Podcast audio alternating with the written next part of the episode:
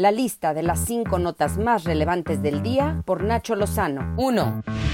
Este sigue siendo un país de desaparecidos y de fosas. Para muestra el botón de esta mañana en Palacio Nacional. Miren, Alejandro Encinas, el subsecretario de Derechos Humanos, Migración y Población, presentó el informe 2020 en materia de búsqueda e identificación de personas. 22.39% de las denuncias disminuyeron, pero los desaparecidos que se cuentan por miles no han sido encontrados. El 92% de las personas localizadas han sido localizadas con vida. Los estados que concentran el mayor número de cuerpos recuperados en fosas clandestinas son los estados de Jalisco, Guanajuato, Colima, Michoacán y Zacatecas, donde estos cinco entidades concentran el 79.5% del total de los cuerpos recuperados entre diciembre de 2018 y diciembre de 2020.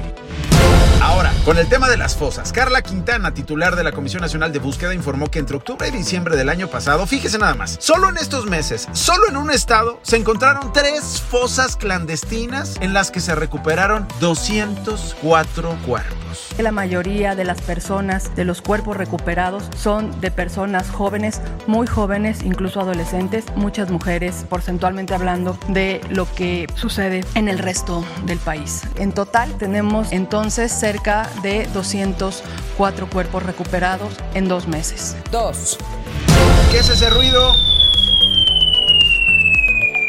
Ah, es la economía mexicana. En 2020, el Producto Interno Bruto de México cayó 8.5% en comparación con el 2019, según el INEGI. Es la contracción más grande de la economía mexicana en casi 100 años. Esto a consecuencia, entre otros factores, de la COVID-19. La estimación de crecimiento, según la Secretaría de Hacienda, para este año será entre 3.6 y 5.6%. Por su parte, la calificadora Moody's prevé una recuperación a niveles prepandemia, pero hasta 2023. 3.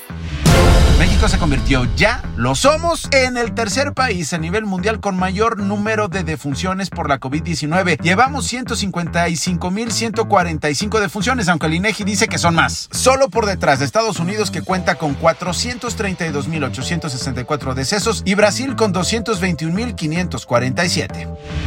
La vacuna anticovid de la farmacéutica AstraZeneca podría entrar en un periodo de revisión en nuestro país por probables riesgos en su aplicación en adultos mayores de 65 años. De acuerdo con José Luis Salomía, el director general de epidemiología, este hecho podría traer modificaciones al Plan Nacional de Vacunación. Hasta el momento, Cofepris ha autorizado dos vacunas en México, la de Pfizer y BioNTech y la de AstraZeneca y la Universidad de Oxford, la cual inició el 12 de enero su envasado en territorio mexicano y repito, está bajo revisión. Anden diciendo que, que es chafa la vacuna rusa porque se enoja el secretario de Hacienda. Es Arturo Herrera quien defendió la adquisición de la vacuna rusa Sputnik V. Nosotros no estamos comprando vacunas de segunda. Todas las vacunas que nosotros hemos, estamos en el proceso de, con- de- de contratar tienen eh, niveles de eficacia superiores al 94%. 4.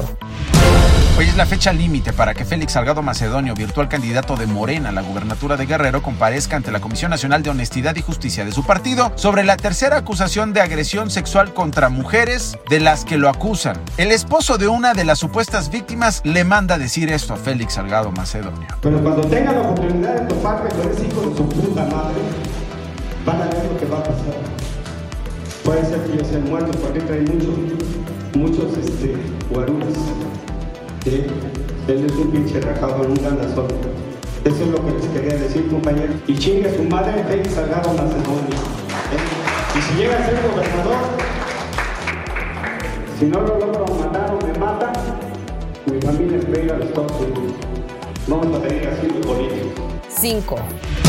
Se están peleando el gobernador de Puebla, Miguel Barbosa, y el titular de la Profeco, Ricardo Sheffield. Simplemente no hay Profeco en Puebla, no hay acciones de la Profeco. Mejor que cierren, que se vayan. De verdad que sí.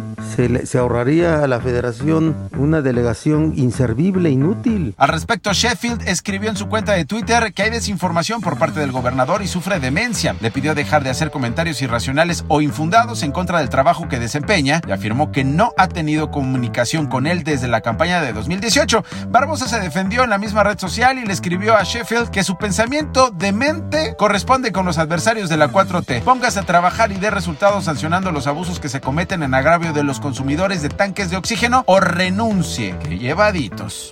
Estas fueron las cinco notas más relevantes de la lista, haciendo orden del caos. Hey, folks, I'm Mark Marin from the WTF Podcast, and this episode is brought to you by Kleenex Ultra Soft Tissues, your ally to help tackle your allergy symptoms this season. I love the change of seasons, but nobody loves pollen and all those other things floating in the air that make you sneeze during this nice weather. Kleenex Ultra Soft Tissues are hypoallergenic and allergist approved, so fight back against watery eyes and runny noses without worrying about irritating your skin. For this allergy season, grab Kleenex and face allergies head on.